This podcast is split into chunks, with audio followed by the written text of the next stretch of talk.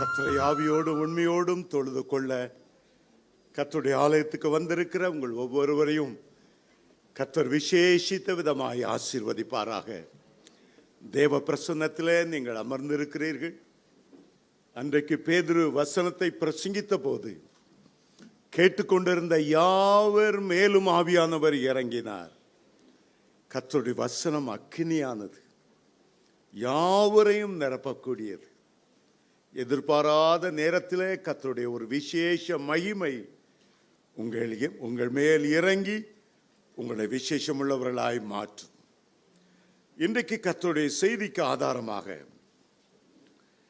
1 ராஜாக்களின் புஸ்தகம் 17ஆம் அதிகாரம் 1ஆம் வசனத்தை வாசிக்கிறேன். 1 ராஜா 17:1. கீலேயாத்தின் குடிகளிலே திஸ்பியனாகிய எலியா ஆகாபை நோக்கி, என் வாக்கின்படியே அன்றி இந்த வருஷங்களில் பனியும் மழையும் பெய்யாதிருக்கும் என்று இஸ்ரவேலின் தேவனாகிய கர்த்தருக்கு முன்பாக நிற்கிற நான் அவருடைய ஜீவனை கொண்டு சொல்லுகிறேன். ஒரு வல்லமையான வார்த்தையை நாம் இங்கே பார்க்கிறோம். திடீரென்று எலியா வருகிறார். அதற்கு முன்பாக எலியாவை பற்றி ஒன்றுமே தெரியாது. அவருடைய பெற்றோர் யார், அவருடைய சகோதர சகோதரிகள் யார், ஒன்றும் தெரியாது. திஸ்பிங்கிற ஊரை சேர்ந்தவர், கீலேயாத்தின் குடி என்று அழைக்கப்படுகிறவர். அவர் வந்து நின்று சொல்லுகிறார், கர்த்தருக்கு முன்பாக நிற்கிற நான். அதுதான் அவருடைய குவாலிஃபிகேஷன், அதுதான் அவருடைய பெருமை, அதுதான் அவருடைய சாமர்த்தியம் எல்லாமே. தன்னை அறிமுகப்படுத்தும் போது சொல்லுகிறார், சேனைகளின் கர்த்தருக்கு முன்பாக நிற்கிற நான். இந்த வார்த்தைகளை எங்கே வைத்து சொல்லுகிறார்? இஸ்ரவேலின் ராஜாவாகிய ஆகாபின் அரண்மனைக்கு உள்ளே போய் அவ்வளவு போர்ச்சீவர்கள் மத்தியிலே, சேனைகளின் தலைவர்கள் மத்தியிலே ராஜாவுக்கு முன்பாக நின்று அவர் சொல்லுகிறார், என்னுடைய வார்த்தையின்படியே அன்றி இந்த நாட்களிலே மழையும் பனியும் பெய்யாதிருக்கும் என்று கர்த்தருக்கு முன்பாக நிற்கிற நான் அவருடைய ஜீவனை கொண்டு சொல்லுகிறேன். ஒரு அதிகாரத்தோடு சொல்லுகிறார், கர்த்தருக்கு முன்பாக நிற்கிற நான் என்று அவர் சொல்லுகிறார். அதுதான் அவருடைய படிப்பு, அதுதான் அவருடைய குவாலிஃபிகேஷன், அதுதான் அவருடைய டிகிரி. கர்த்தருக்கு முன்பாக நிற்கிற நான். ஏனென்றால் இஸ்ரவேல் ஜனங்கள் விக்கிரகாரணைக்குள்ளே போய் பாகால் தீர்க்கதரிசியை வழிபட்டு விட்டார்கள். அவர்கள் செல்வ செழிப்பாய் இருப்பார்கள் என்றால் கர்த்தரை தேடவே மாட்டார்கள். ஆண்டவரை தேட வேண்டுமென்றால் அந்த தேசத்துக்கு ஒரு பிரச்சனை வரத்தான் செய்ய வேண்டும். சுகபோகமாக வாழ்ந்தால் கர்த்தரை அவர்கள் தேடுவதில்லை. ஆகவே அவர், ஆண்டவரே இந்த தேசத்தில் ஒரு எழுப்புதல் உண்டாக வேண்டும் என்றால், விக்கிரக ஆராதனை ஒழிய வேண்டும் என்றால், பாகால் தீர்க்கதரிசிகளால் இந்த தேசம் ஆளப்படாமல் இருக்க வேண்டும் என்றால் மழையையும் பனியும் நீர் நிறுத்தித்தான் ஆக வேண்டும். ஒவ்வொரு நாளும் கர்த்தருக்கு முன்பாக அவர் உத்தரவாதத்தோடு நின்றிருப்பார், ஜெபத்தில் நின்றிருப்பார். எங்களுடைய தேசத்தில் ஒரு எழுப்புதல் உண்டாகணும், எங்களுடைய தேசத்தில் முழங்கால்கள் யாவும் கர்த்தருக்கு முன்பாக முடங்கணும், நாவுகள் யாவும் அவர் ஒருவரே தேவன் என்று அறிக்கை செய்ய வேண்டும். மழையை நான் கட்டுகிறேன். ராஜாவை பார்த்து சொல்லுகிறார், உமக்கு உம்முடைய தேசத்தில் அதிகாரம் இருக்கலாம், உம்முடைய ஜனங்களுக்கு அதிகாரம் இருக்கலாம், ஆனால் நான் ஆராதிக்கிற என்னுடைய தேவனுக்கு வானத்திலும் பூமியிலும் சகல அதிகாரம் இருக்கிறது. நான் அவருடைய ஊழியக்காரன். என்னுடைய வார்த்தையின்படியே அன்றி இந்த நாட்களிலே மழையும் பனியும் பெய்யாதிருக்கும். ராஜா முன்பாக அவர் நின்று சொன்னார். அருமையான தேவனுடைய பிள்ளைகளே, ஒரு சாதாரண 6 அடி உயரமான ஒரு மனிதன் யோசுவா சூரியனை நிறுத்தி காண்பித்தார், சந்திரனை நிறுத்தி காண்பித்தார். வானமண்டலத்தில் எத்தனையோ கோடி வருஷங்களாக ஓடுகிற லட்சக்கணக்கான டன் உள்ள ஒரு பெரிய சூரியனை, பெரிய அக்கினி பிழம்பை பூமியிலிருந்து, சூரியனே நீ கிபியோன் மேலும், சந்திரனே நீ ஆயலோன் மேலும் தரித்து நில்லுங்கள். ஒரு பகல் முழுவதும் அப்படியே தரித்து நின்றதாம். சூரியன் அஸ்தமிக்க போகவில்லை. ஆண்டவர் சொன்னார், என் பிள்ளைகளே, என்னுடைய கையின் கிரியைகளை குறித்து நீங்கள் கட்டளையிடுங்கள், என் கையின் கிரியைகளை குறித்து எனக்கு கட்டளையிடுங்கள். இயற்கை உங்களுக்கு கீழ்ப்படிந்துதான் ஆக வேண்டும். இயேசு படகிலே பிரசங்கம் போய்கொண்டிருந்த போது கடல் கொந்தளித்து கொண்டே இருந்தது, புயல் காற்று எழும்பி வீசிக்கொண்டே இருந்தது. சீஷர்கள் அதை அமர்த்துகிற அதிகாரத்தை பயன்படுத்தாமல் இயேசுவை எழுப்பி சொன்னார்கள், நாங்கள் மடிந்து போகிறது உமக்கு பிரியமாயிருக்கிறமோ? ஆண்டவர் எழுந்தார், இறையாதே அமைதலாயிரு. ஒரு அதட்டினார். 13 மைல் நீளமுள்ள கலிலேயா கடல், 9 மைல் அகலமுள்ள கலிலேயா கடல், அதில் உள்ள ஆயிரக்கணக்கான அலைகள் ஆண்டவருடைய ஒரு வார்த்தையில கப்சிப் என்று அடங்கினது. உங்களுடைய குடும்பங்களிலே புயல் வீசும்போது, உங்களுடைய குடும்பங்களிலே கொந்தளிப்பு வரும்போது பயப்படாதிருங்கள், கலங்காதிருங்கள். இயேசுவின் நாமத்திலே புயலுக்கு கட்டளையிடுங்கள், என் கைகளின் கிரிகளை குறித்து எனக்கு கட்டளையிடுங்கள் என்று கர்த்தர் சொல்லியிருக்கிறார். இன்றைக்கு குடும்பத்தில் இருக்கிற எல்லா பிரச்சனைகளும் அமருவதாக, உடைய குடும்பத்தில் இருக்கிற எல்லா போராட்டங்களும் அமருவதாக.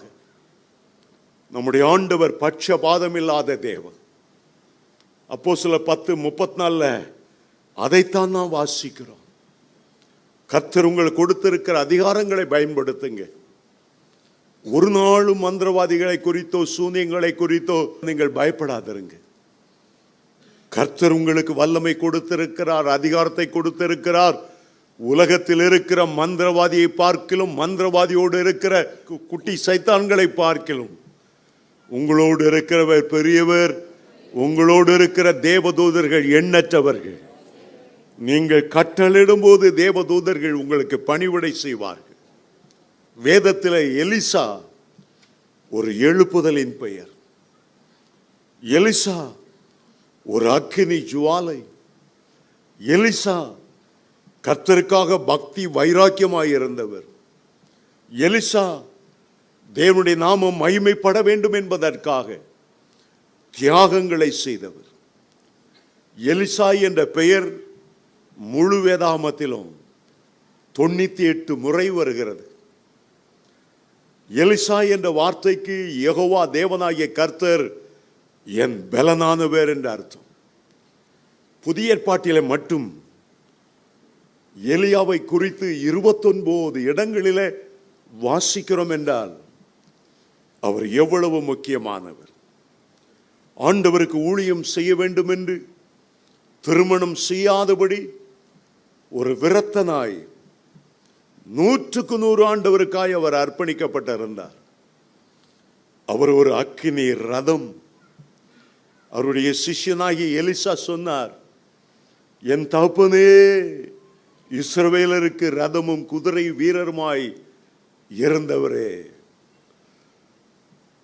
நிறைய பேர் எலியாவை பற்றி பேசும்போதெல்லாம் பெரிய ஒரு சூப்பர் மேனாகவே, சாதாரண விசுவாசிகளை பார்க்கிலும் கோடி மடங்கு பெரியவராகவே நாம் எண்ணுகிறோம். ஆனால் அவர் சூப்பர் மேன் என்று வேதம் சொல்லவில்லை. யாக்கோபு 5:17 வாசிக்கும் போது எலியா நம்மை போல பாடுள்ள மனுஷனாயிருந்தோம். அவர் பாடுள்ள மனுஷன். நம்ம போலதான் எல்லா பிரச்சனை, எல்லா போராட்டங்களும் நம்ம போல தான் வந்தது. ஒரு இயேசபேல் பயமுறுத்தின உடனே சூறைச்செடியில் போய் பயந்து போய் படுத்து விட்டார். நம்மை போல பாடுள்ள மனுஷன், நம்மை போல சோர்வு உள்ள ஒரு மனுஷன்தான். ஆனால் நமக்கும் அவருக்கும் என்ன வித்தியாசம்? எலியாவுடைய பழக்கம் கருத்தாய் ஜெபம் பண்ணுவது, விடாமல் விடாப்பிடியாய் ஜெபம் பண்ணுவது, பதில் கிடைக்கிற வரையிலும் ஜெபம் பண்ணுவது. ஆகவேதான் அந்த வசனம் சொல்லுகிறது, எலியா நம்மை போல பாடுள்ள மனுஷனாயிருந்தும் கருத்தாய் ஜெபம் பண்ணினார். ஆகவே 3.5 வருடங்கள் மழையும் பெய்யவில்லை, பனியும் பெய்யவில்லை. வானத்தை அப்படியே பூட்டி சாவி எடுப்புல சொருவிட்டு போயிட்டார். 3 வருஷம் மழை பெய்யாதனால ஒரு விளைச்சல் இல்லை, ஆடு மாடுகளுக்கு புல் இல்லை, அங்குள்ள ஆறுகள் அவ்வளோ வற்றி போயிட்டு. கடவுளை தேடித்தான் ஆக வேண்டும் என்ற ஒரு நிர்பந்தமான நிலைமை வந்தது. அருமையான தேவனுடைய பிள்ளைகளே, பழைய ஏற்பாட்டில் ஒரு எலியா, புதிய ஏற்பாட்டில் யோவான் ஸ்நானகனை எலியாவின் ஆவியோடும் பலத்தோடும் கர்த்தருக்கு வழிகளை ஆயத்தம் பண்ணுகிறவர் என்று எழுதியிருக்கிறது. வரப்போகிற எலியா யார்? சிஷ்யர்கள் கேட்டார்கள். மேசியா வருவதற்கு முன்பாக ஒரு எலியா வந்து எல்லாவற்றையும் வழியையும் ஆயத்தம் பண்ணுவாரே, கோணலானவைகளை செவ்வையாக்குவாரே, மேடுகளை தாழ்த்துவாரே. அந்த எலியா யார்? இயேசு கிறிஸ்து சொன்னார், வரப்போகிற எலியா யோவான் ஸ்நானகன். அவன் மேலே எலியாவின் ஆவி இருக்கிறது, அவன் மேலே எலியாவின் ஆவி இருக்கிறது. அருமையான தேவனுடைய பிள்ளைகளே, கர்த்தருடைய 2வது வருகைக்கு முன்பாக 1000கணக்கான எலியாக்களை ஆண்டவர் எழும்ப பண்ணுவார். மல்கியா 4ஆம் அதிகாரம் 5ஆம் வசனம், கர்த்தருடைய நாள்கள் வரும் முன்பு எலியாவை உங்களுக்கு நான் அனுப்புவேன். இந்த நாட்களில் கர்த்தர் எலியாவை போல அந்த அபிஷேகத்தை உங்களுக்கு தர விரும்புகிறார். எலியாவின் மேலுள்ள ஆவியை, எலியாவின் மேலுள்ள பக்தி வைராக்கியத்தின் அக்கினியை பல 1000 மடங்கு உங்களுக்கு தர அவர் ஆவல் உள்ளவராயிருக்கிறார். அவருடைய ஒவ்வொரு ஜபங்களுக்கும் ஆண்டவர் பதிலளித்தது போல உங்களுக்கும் பதிலளிக்க அவர் வல்லமையுள்ளவராயிருக்கிறார். கர்த்தருடைய வருகைக்கு முன்பாக ஒரு கூட்ட ஜனங்கள் எழும்பித்தான் ஆக வேண்டும். அப்பொழுதுதான் கர்த்தருடைய வார்த்தை நிறைவேறும். அப்பொழுதுதான் திரளான ஜனங்கள் கர்த்தருடைய வருகையில் அவருக்கு முன்பாக எதிர்கொண்டு போவார்கள். அப்போதான் வானத்திலிருந்து எலியா ஜெபித்த அக்கினி இறங்கினது போல நம்முடைய தேசத்திலும் ஒரு பெரிய அக்கினி எழும்பும். ஒரு எலியாவை நாம் ஆவலோடு எதிர்பார்த்து கொண்டிருக்கிறோம். எலியா இன்றைக்கு வரைக்கும் மரிக்கவில்லை. எலியாவுக்கு எங்கும் கல்லறை இருந்ததும் இல்லை. பழைய ஏற்பாட்டில் 2 பரிசுத்தவான்கள் மரணத்தை காணாதபடி எடுத்துக்கொள்ளப்பட்டார்கள். ஒருவர் திருமணம் செய்து பிள்ளைகளோடு இருந்த ஏனோக்கு தேவனோடு சஞ்சரித்து கொண்டிருக்கும் போது, 2வது வருகையில் ஒரு கூட்டம் ஜனங்கள் காணப்படாமற் போவதற்கு முன்னடையாளமாக ஆதியாகமம் 5:24 முதல் வாசிக்கும் போது தேவனோடு கூட சஞ்சரித்து கொண்டிருந்த அவர் காணப்படாமற் போனார். தேவன் அவரை எடுத்துக்கொண்டபடினாலே அவர் காணப்படாமற் போனார். இன்னொருவர் எலியா, ஏனோக்கு குடும்பத்தில் இருந்தாலும் கூட கர்த்தருடைய வருகையில் எடுத்துக்கொள்ளப்பட முடியும். எலிசா குடும்பம் இல்லாத பிரம்மச்சாரி, அந்த நிலைமையில் இருந்தாலும் கர்த்தருடைய வருகையில் எடுத்துக்கொள்ளப்பட முடியும் என்பதை இந்த எலியாவும் ஏனோக்கு நமக்கு வெளிப்படுத்துகிறார்கள். ஆண்டவர் இந்த பூமிக்கு வந்தபோது பழைய ஏற்பாட்டிலே லட்சக்கணக்கான பரிசுத்தவான்கள் இருந்த போதிலும் மறுரூப மலையில 2 பரிசுத்தவான்கள் அங்கே வந்தார்கள். ஒருவர் எலியா, மற்றது மோசே. மறுரூப மலையிலே கிறிஸ்துவனுடைய மரணத்தை குறித்து அவர் எப்படி சிலுவையில தொங்க போகிறார், எலி எலி லாமா சபக்தானி, ஜனங்களெல்லாம் எலியாவை கூப்பிடுகிறாராக்கும், எலியாவை கூப்பிடுகிறாராக்கும். இந்த மரணத்தை பற்றி பேசுவதற்காக மறுரூப மலையிலே அந்த எலியா வந்து நின்றார்.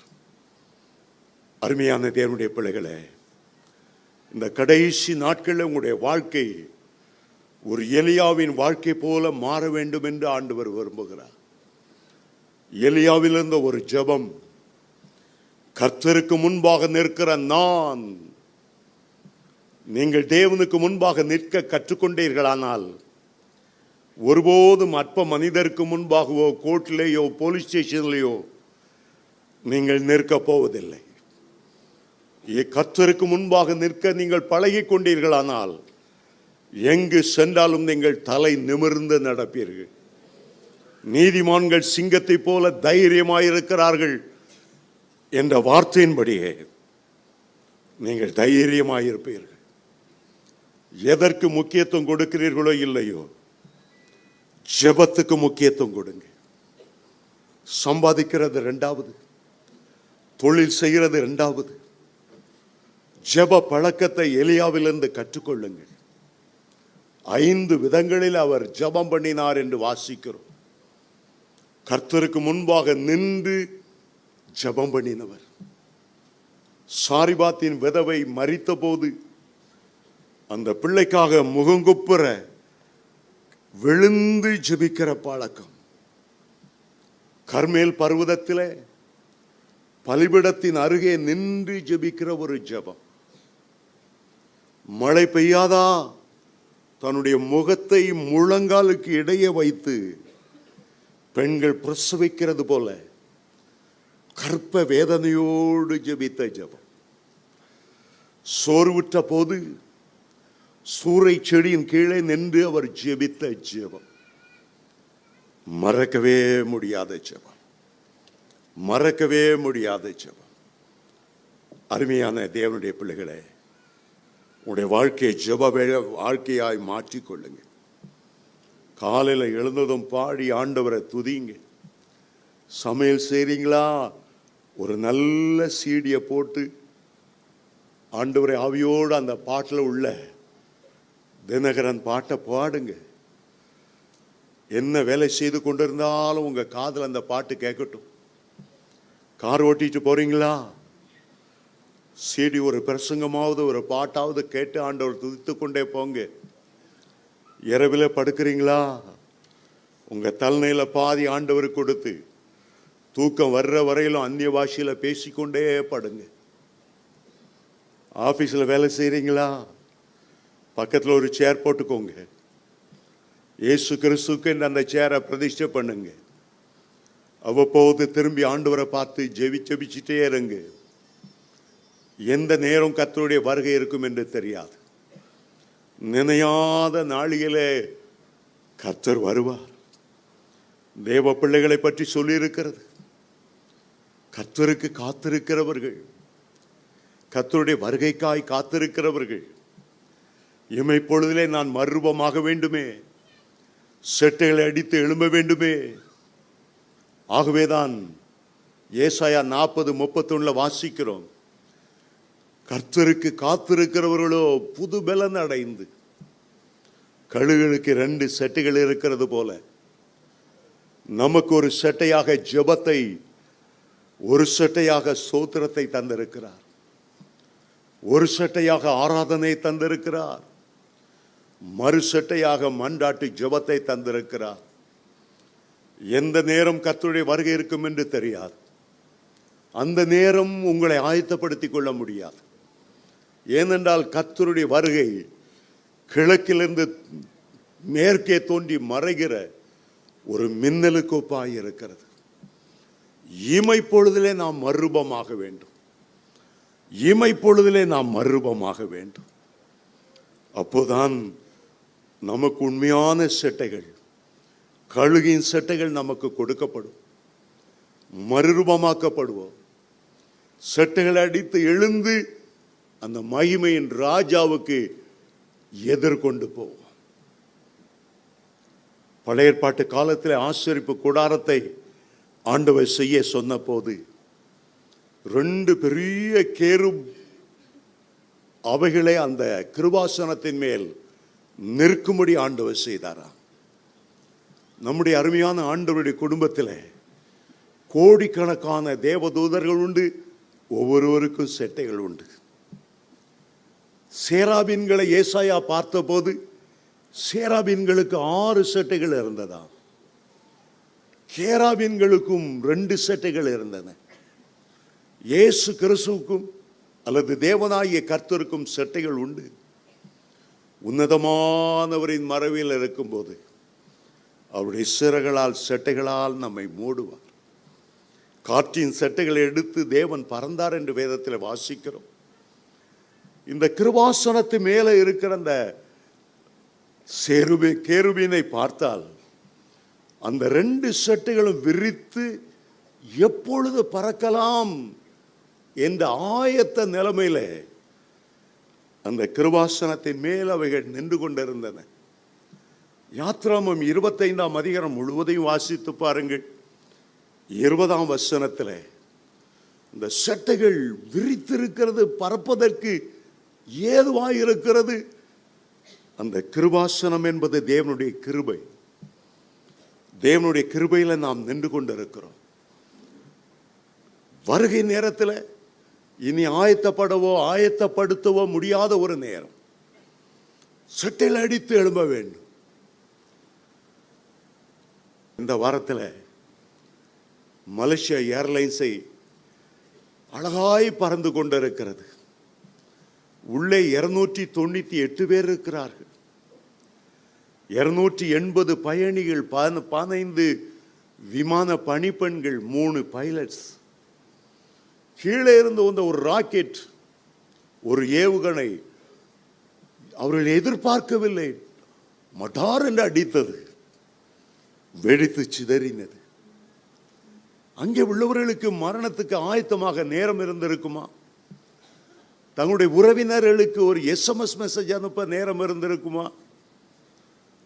ஒரே வினாடி அத்தனை பேரும் அந்த விமானத்தில் இருந்து அவ்வளவு பேரும் மரித்து போனார்கள். நினைக்க முடியல. எழும்பி சட்டைகளை அடித்து எழும்புவதற்கு நேரம் இல்லை, ஆயத்தப்படுவதற்கு நேரம் இல்லை. எந்த நிமிடமும் கர்த்தருடைய வருகை இருக்கக்கூடும். வருகைக்கான எல்லா அடையாளங்களும் நிறைவேறிவிட்டன, எல்லா தீர்க்க தரிசனங்களும் நிறைவேறிவிட்டன. இனி ஒரு தலைமுறை பூமியில் எழும்ப காலம் இல்லை. நினையாத நாளிகளை கர்த்தர் வருவார். வருகைக்குரிய எல்லா அடையாளங்களும் நிறைவேறிவிட்டன. ஒரு நாள் டெலிவிஷனில் ஒரு நிகழ்ச்சி பார்த்து கொண்டிருந்தேன். ஒரு காட்டு வாத்து ஒரு ஆற்றங்கரையில் அழகாய் மேய்ந்து கொண்டிருந்தது. ஆனால் ஒரு நரி ஒளிந்து பதுங்கி வருவதை அது கவனிக்கவில்லை. திடீரென்று அதிலிருந்து அந்த காட்டு வாத்தை நோக்கி வேகமாய் ஓடி வந்தது நரி. அதுக்கு பிறகுதான் அதை கண்டது. தரையில் கொஞ்ச தூரம் ஓடி இரட்டை அடித்து எழும்ப போகிற நேரம் நரி அதை ஒரே தாவாய் தாவி பிடித்து விட்டது. தரையில் ஓடி போய் அதுக்கு பிறகு செட்டையில் அடித்து எழும்ப நேரம் இல்லை. ஆகவேதான் அந்த கேருபீன்கள் பறப்பதற்கு ஆயத்தமாயிருக்கிற விதத்தில் சட்டைகளை விரித்து நின்று கொண்டிருக்கிறது. நாம் ஆண்டவருடைய கிருபாசனத்தில் அவருடைய கிருபையினாலே நின்று கொண்டிருக்கிறோம். வலுவாதபடி நம்மை பாதுகாக்கிறது தேவனுடைய கிருபை. நம்முடைய பிரச்சனை நேரங்களிலெல்லாம் ஆண்டவர் நம்மை பாதுகாப்பது அவருடைய கிருபை. நம்முடைய வாழ்க்கையில் எவ்வளோ குறைகள் இருந்தாலும் இன்றைக்கு அவருடைய அன்பு தாங்குகிறது, அவருடைய கிருபை தாங்குகிறது. பரவாயில்ல மானே, இனிமேலாவது ஜபத்துக்கு சில தீர்மானங்களை செய்து நெருங்குவாய் என்று சொல்லுகிறார். நான் பாஸ்டர் நியூமேனோட ஒரு நாள் பேசிக்கொண்டிருந்தேன்.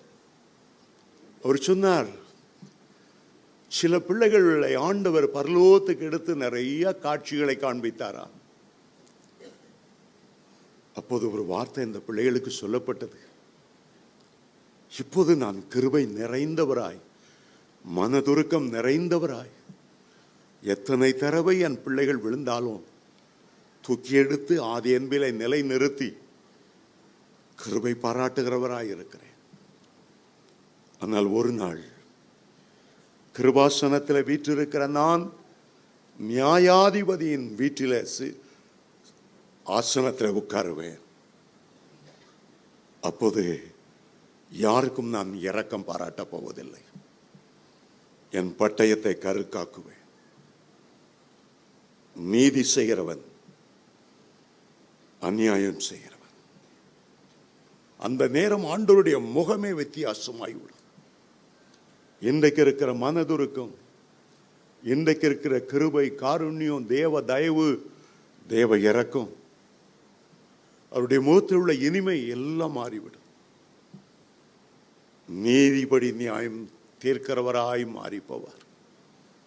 அவைதான் 2ஆம் சங்கீதத்தில் வாசிக்கிறோம், குமாரன் கோபம் கொள்ளாமலும் நீங்கள் வழியில் அழியாமலும் இருக்கும்படிக்கு அவரை முத்தம் செய்யுங்கள், அவரை முத்தம் செய்யுங்கள். கொஞ்ச காலத்தில் அவருடைய கோபம் பற்றி அறியும். அவரை அண்டிக் கொள்ளுகிறவர்கள் பாக்கியவான்கள். சிம்சோன் மேல் எவ்வளவோ குறைகள் இருந்தன. செத்த ஒரு பிரேதத்தை தொடக்கூடாது, ஆனால் செத்த ஒரு மிருகத்தின் வாய்க்குள்ளே கூடு கட்டியிருந்த தேன்கூட்டை எடுத்து தின்னு கொண்டு போனார். நியாயாதிபதி அப்படி செய்யக்கூடாது. ஆனாலும் ஆண்டவர் பொறுமையா இருந்தார். இஸ்ரவேல ஒரு பெண்ணை தெரிந்து கொள்ளாமல் பெலிஸ்தியர் அந்நிய பெண்களோடு ஐக்கியம் கொள்ள போனார். அந்நிய நுகத்திலே புறஜாதியரோடு பிணைப்படாதிருப்பீர்களாக ஆண்டவர் அதையும் பொருட்படுத்தவில்லை. எத்தனையோ வேசிகள் பின்னால் போனார். ஆனாலும் அந்த பலன் அவருக்கு இருந்தது. ஒரு நாள் வந்தது, கர்த்தருடைய ஆவியானவர் அவனை விட்டு விலகினதை அவன் அறியவில்லை. கிருபை அவனை விட்டு எடுபட்டு போனது.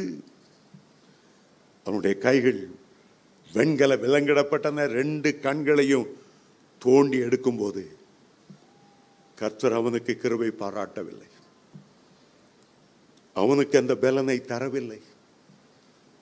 அப்படியே நொங்க அருவாளை கொத்தி வெளியே தள்ளும்போது ஆண்டவர் அமைதியாக இருந்தார். எந்த இரக்கமும் பாராட்டவில்லை, கேலியும் பரியாசம் பண்ணப்பட ஒப்பு கொடுத்தார். கிருபை ஆண்டவர் பாராட்டுவார். அதற்காக விழுந்து விழுந்து எழும்பிக்கொண்டே இருக்கக்கூடாது. இன்னும் கண்களில் இச்சையிலிருந்து விடுதலை இல்லை, இன்னும் வீண் வார்த்தையிலிருந்து விடுதலை இல்லை, இன்னும் பாய் ஃப்ரெண்டு, இன்னும் கேர்ள் ஃப்ரெண்டு. திடீரென்று ஆவியானவர் விளம்போது நிலைமை வேதனையாயிருக்கும்.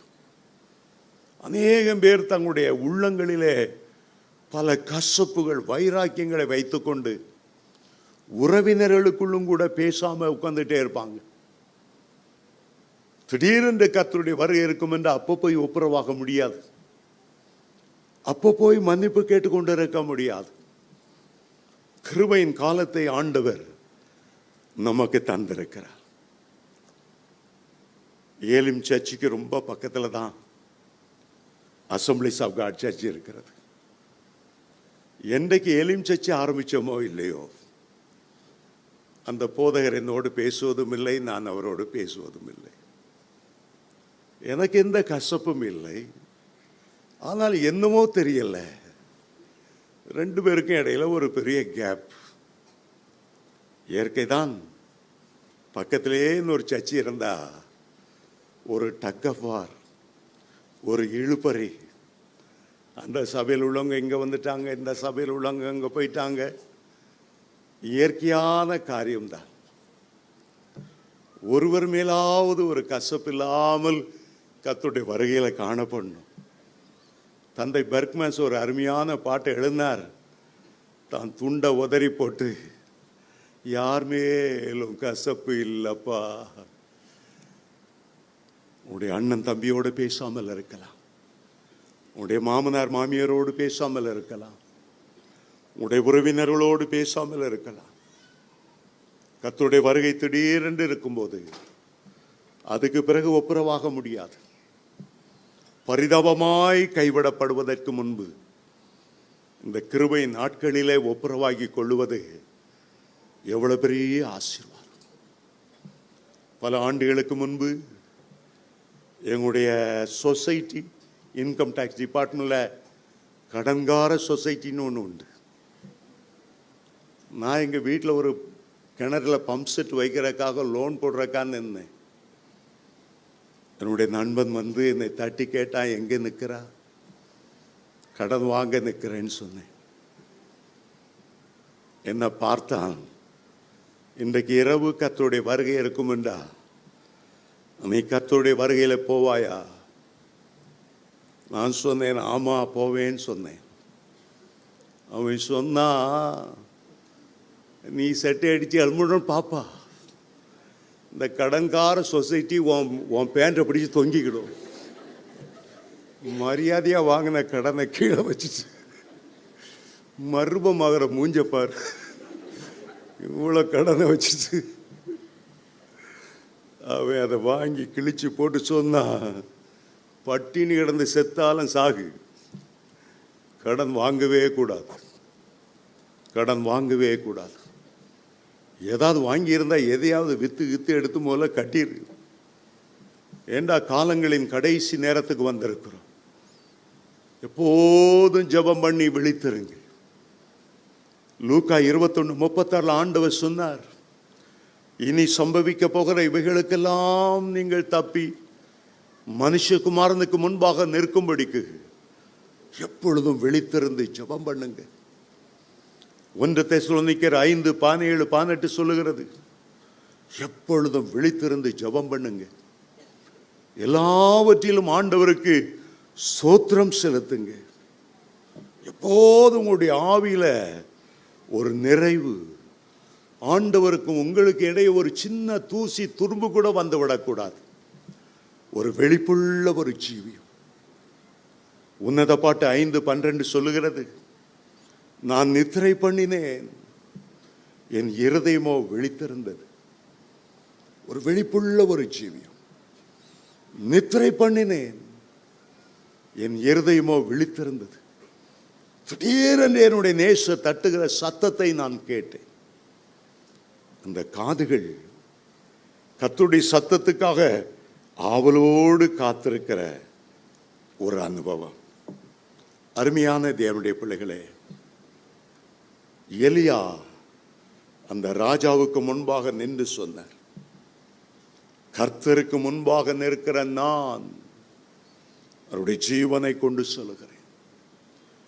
ஒருவேளை அதிகாலை வேளை எழும்பி சூரியன் உதிக்கிற நேரம் கைகளை உயர்த்தி கர்த்தருக்கு முன்பாக எலியா அப்படியே நின்று கொண்டிருப்பார். இன்றைக்கு நான் என்ன செய்யணும் அப்பா? இன்றைக்கு என்னை குறித்து உம்முடைய சித்தம் என்ன? இன்றைக்கு நான் என்னென்ன காரியங்களை செய்ய வேண்டும் என்று நீர் எதிர்பார்க்கிறீர்? கொஞ்ச காலம் உலகத்தில் வாழ எனக்கு ஒரு வாய்ப்பு கொடுத்தீரே, நான் என்ன செய்ய சித்தமாக இருக்கிறேன்? கர்த்தாவே சொல்லும். கர்த்தர் அவருக்கு அன்று என்னென்ன செய்ய வேண்டும் அதையெல்லாம் சொல்லி இருந்திருப்பார். எலியாவுக்கு கர்த்தருக்கு முன்பாக நிற்கிற பழக்கம் இருந்தபடியே அவருடைய சிஷ்யனாகிய எலிசாவுக்கும் கூட கர்த்தருக்கு முன்பாக நிற்கிற பழக்கத்தை அவர் உண்டு பண்ணினார். 2 ராஜாக்கள் 3:14 எலிசா தீர்க்கதரிசி சொல்லுகிறார், கர்த்தருக்கு முன்பாக நிற்கிற நான். நீங்கள் ஆண்டவருக்கு முன்பாக நின்று பழகி கொள்ளும் போது உங்களுடைய பிள்ளைகளும் கர்த்தருக்கு முன்பாக நிற்க பழகி கொள்வார்கள். எலியா கர்த்தருக்கு முன்பாக நிற்கிறதை 14 ஆண்டுகள் அவருக்கு அடிமையின் ஊழியம் செய்து எலியாவின் கைகளுக்கு தண்ணீர் வார்த்த சாப்பாத்தின் குமாரனாகிய எலிசா எலியாவுக்கு பிறகு சொல்லுகிறார், நானும் கர்த்தருக்கு முன்பாக நிற்கிறவன். எலியாவின் மேன்மை மட்டுமல்ல, எலிசாவின் மேன்மை மட்டுமல்ல, கேப்ரியல் தேவதூதன் சகரியாவுக்கு முன்பாக நின்று சொல்லுகிறார், கர்த்தருடைய சன்னிதானத்தில் நிற்கிற கேப்ரியல் தூதனாகிய நான். லூக்கா 1:19 அதை வாசிக்கிறோம். ஒரு தேவனுடைய பிள்ளை விசுவாசியினுடைய மேன்மையும் அதுதான், ஒரு தேவனுடைய ஊழியக்காரனுடைய மேன்மையும் அதுதான், ஒரு தேவதூதனுடைய மேன்மையும் அதுதான். கர்த்தருக்கு முன்பாக நிற்கிற நான், கர்த்தருக்கு முன்பாக நிற்கிற நான். உங்களுடைய மேன்மை அதுவாக இருக்கிறதா? ஆண்டவருக்கு முக்கியத்துவம் கொடுக்கிறீர்களா? உங்களுடைய முதல் அன்பையும் முழு அன்பையும் கர்த்தருக்கு கொடுத்து, ஆண்டவரே இந்த உலகத்தில் என் முக்கியமான கடமை நமக்கு முன்பாக நிற்கிறதா? பணம் சம்பாதிக்கிறதோ காலேஜுக்கு போகிறதோலாம் ரெண்டாவது, நீர்தான் எனக்கு முக்கியமானவர். இந்த உலகம் வேகமாய் கடந்து போகும், உமக்கு முன்பாக நான் என்றென்றைக்கு நிற்கணும். கர்த்தருடைய வீட்டிலே நான் நீடித்த நாட்களாய் நிலைத்திருப்பேன். தாவீது 23 சங்கீதம் 6 சொன்னார், இந்த பூமியில் உங்களை நேசித்து உங்களை தேடி வந்து உங்களுக்கு இரக்கம் பாராட்டி உளையான சேற்றிலிருந்து தூக்கி எடுத்து சிலுவை எண்டை கொண்டு போய் தன்னுடைய இரத்தத்தை எல்லாம் உங்கள் மேல் ஊற்றி உங்களை விடுதலையாக்கி உங்களை விலைக்கு வாங்கி தம்முடைய கிருபையின் ஐஸ்வர்யங்கள் எல்லாம் உங்கள் மேல் பொழிந்து, மகனையே ஒரு நாள் உன்னை விட்டு விலக மாட்டேன், ஒரு நாள் உன்னை கைவிட மாட்டேன். அந்த ஆண்டவருக்கு முன்பாக, அவரை நேசித்து அவருக்கு முன்பாக நெல்லுங்கள். கர்த்தருக்கே முக்கியத்துவம் கொடுங்க, அவரை தேடுங்க, ஜெபிக்க அதிக நேரம் செலவழிங்க. நீங்கள் என்றென்றைக்கும் கைவிடப்படுவதில்லை. கர்த்தருக்கு முன்பாக நிற்கிற நான் அவருடைய ஜீவனை கொண்டு சொல்லுகிறேன். அதுதான் உங்களுடைய படிப்பு, அதான் உங்களுடைய மேன்மை, அதான் கர்த்தர் உங்களுக்கு கொடுத்த கிருபையெல்லாம். இன்றைக்கும் அப்படிப்பட்ட ஒரு ஜெபாவியை கர்த்தர் நம் ஒவ்வொருவருக்கும் தந்தருள்வாராக. நாம் எழுந்து நிற்போம்.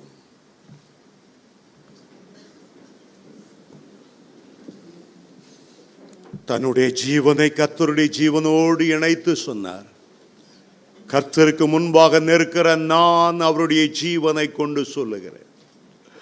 உங்களுடைய வார்த்தைகள் அப்படிப்பட்ட வார்த்தைகளாக இருக்கட்டும். உங்கள் ஜீவன் கர்த்தருடைய ஜீவனோடு இணைந்து இருக்கட்டும். கர்த்தருக்கு முன்பாக நிற்கிற நான் அவருடைய ஜீவனை கொண்டு சொல்லுகிறேன். கர்த்தருடைய நாமத்தில் சொல்லுகிறேன், கர்த்தருடைய அபிஷேகத்தில் நின்று சொல்லுகிறேன். மிகுந்த தாழ்மையோடு ராஜாதி ராஜாவுக்கு முன்பாக நின்று சொல்லுகிறேன். உடைய மேன்மை அதுவாய் இருக்கட்டும், உடைய மேன்மை அதுவாய் இருக்கட்டும். கர்த்தருக்கு முன்பாக நிற்கிற நான் அவருடைய ஜீவனை கொண்டு சொல்லுகிறேன். அப்படிப்பட்ட எலியாவை வரவேற்பதற்கு அக்கினி ரதமும் குதிரைகளும் இறங்கி வந்தன. உலக பிரகாரமான அக்கினியை கண்டு மனிதன் பயந்து ஓடுவான். அவருக்குள்ளே பற்றி எரிந்து கொண்டிருந்த பரிசுத்தாவியின் அக்கினி, உலக அக்கினி எல்லாவற்றையும் மேலானதாய் இறந்தபடியால் நேராய் அக்கினி ரதங்களுக்கு நேராய் ஏறினார். அந்த ரதத்தின் மேல் சர்ரென்று ஒரு சுழல் காற்று, அவர் அப்படியே பரலோகத்துக்கு சென்றது. கர்த்தருடைய வருகையிலும் அதுதான் நடக்கும். நினையாத நாளிலே கர்த்தர் வருவார். கிறிஸ்துவுக்குள் மரித்தவர்கள் முதலாவது எழுந்திருப்பார்கள். பின்பு உயிரோடு இருக்கிற நாமும் இமைப்பொழுதிலே மறுரூபமாக்கப்படுவோம்.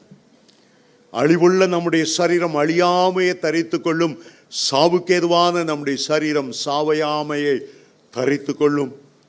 மரணத்தை நாம் ஜெயமாய் விளங்குவோம். அடுத்த நிமிடம் நாம் எடுத்துக்கொள்ளப்படுவோம். கர்த்தரோடு கூட இருப்போம். ஜீசஸ் ஐயா, நம்முடைய பிள்ளைகளுக்கு ஒரு நல்ல ஜெப ஆவியை, ஒரு நல்ல விண்ணப்பத்தின் ஆவியை, நல்ல மன்றாட்டின் ஆவியை தர வேண்டும் என்று ஜெபிக்கிறேன். எப்போதும் உத்தரவாதத்தோடு எலியாவை போல உமக்கு முன்பாக நிற்க உதவி செய்யப்பா. கடைசி நாட்களில் எலியாக்கள் எழும்புவார்கள். இந்த சபையில எலியாக்கள் எழும்பட்டும், ஜெப வீரர் எழும்பட்டும், தேசத்தை அசைக்கிற பக்தி உள்ள வைராக்கியம் உள்ளவர்கள் எழும்பட்டும். விக்கிர ஆராதனைக்கு விரோதமாய் எதிர்த்து நின்று தேசத்தை ஆதாயம் பண்ணுகிற தேவ மனிதர்கள் எழும்ப வேண்டும் என்று இயேசுவின் நாமத்திலே ஜெபிக்கிறேன் ஐயா. எப்படி சேருபீன்கள் பறப்பதற்கு ஆயத்தமாய் சட்டைகளை விரித்து அந்த கிருபாசனத்தின் மேல் நின்று கொண்டிருந்ததோ அதுபோல ஒரு ஆயத்தமுள்ள வாழ்க்கையை எங்களுக்கு இரவிலும் தந்தருளும்படியாக ஜெபிக்கிறேன். குணசாலியான ஸ்திரியை குறித்து நீர் பேசும்போது இரவிலும் அவளுடைய தீபம் அணையாதிருக்கும், இரவிலும் ஒரு அணையாத ஒரு இருதயம், இரவிலும் துதிக்கிற ஒரு இருதயம், இரவிலும் அந்நிய பாஷை பேசி மகிழுகிற ஒரு இருதயத்தை எங்களுக்கு தர வேண்டும் என்று ஜெபிக்கிறேன். ஒவ்வொருவர் மேலும் இப்பொழுதும் உடைய கரங்கள் அமர வேண்டும் என்று ஜெபிக்கிறேன். இப்போது நீர் அற்புதங்களை செய்கிற நேரம் அல்லவா, விடுதலையோடு இறங்கி கிரியை செய்ய வேண்டும் என்று ஜெபிக்கிறேன். ஒவ்வொருவருக்கும் என்னென்ன தேவை என்பதை பரமபிதா அறிந்திருக்கிறீர். நாங்கள் நினைக்கிறதற்கும் வேண்டிக் கொள்ளுகிறதற்கும் மிக மிக மிக அதிகமாய் எங்களை ஆசீர்வதிக்கிற தேவன், வானத்தை திறந்து வானத்தின் பலகணிகளை திறந்து இடங்கொள்ளாமல் போதுமட்டும் ஒரு ஆசீர்வாதத்தை இப்பொழுது இப்பொழுது இப்பொழுது உங்கள் மேல் பிள்ளைகள் மேல் பொழிய வேண்டும் என்று இயேசுவின் நாமத்தில் ஜெபிக்கிறேன். ஒரு புதிய அபிஷேகம் ஒவ்வொரு நாளும் நிரப்பட்ட கர்த்தருக்கு முன்பாக நிற்கிற நாம் தைரியமாய் உம்முடைய பிள்ளைகள் சொல்லட்டும். அதிக நேரம் ஜெபத்தில் செலவழிக்க உதவி செய்யும். ஏனோக்கு தேவனோடு நடந்து கொண்டிருக்கும் போது காணப்படாமல் போனதை போல உம்முடைய வருகையில் நாங்கள் காணப்படாமல் உம்மோடு கூட எடுத்துக்கொள்ளப்பட கிருபை செய்யும். ஒவ்வொருவரையும் ஆவியின் வரங்களால நிரப்பும் அப்பா. தீர்க்கதரிசிகள் எழும்புவார்களாக, அற்புதங்களையும் அடையாளங்களையும் செய்கிற தேவ மனுஷர்கள் எழும்புவார்களாக. நறுங்குண்ட நொறுங்குண்ட இருதயத்தோடு ஜெபிக்கிற ஜெப வீரரை கர்த்தர் எழும்ப பண்ண வேண்டும் என்று ஜெபிக்கிறேன். உம்முடைய நாம மகிமைப்படட்டும் இயேசுவின் மூலம் பிதாவே.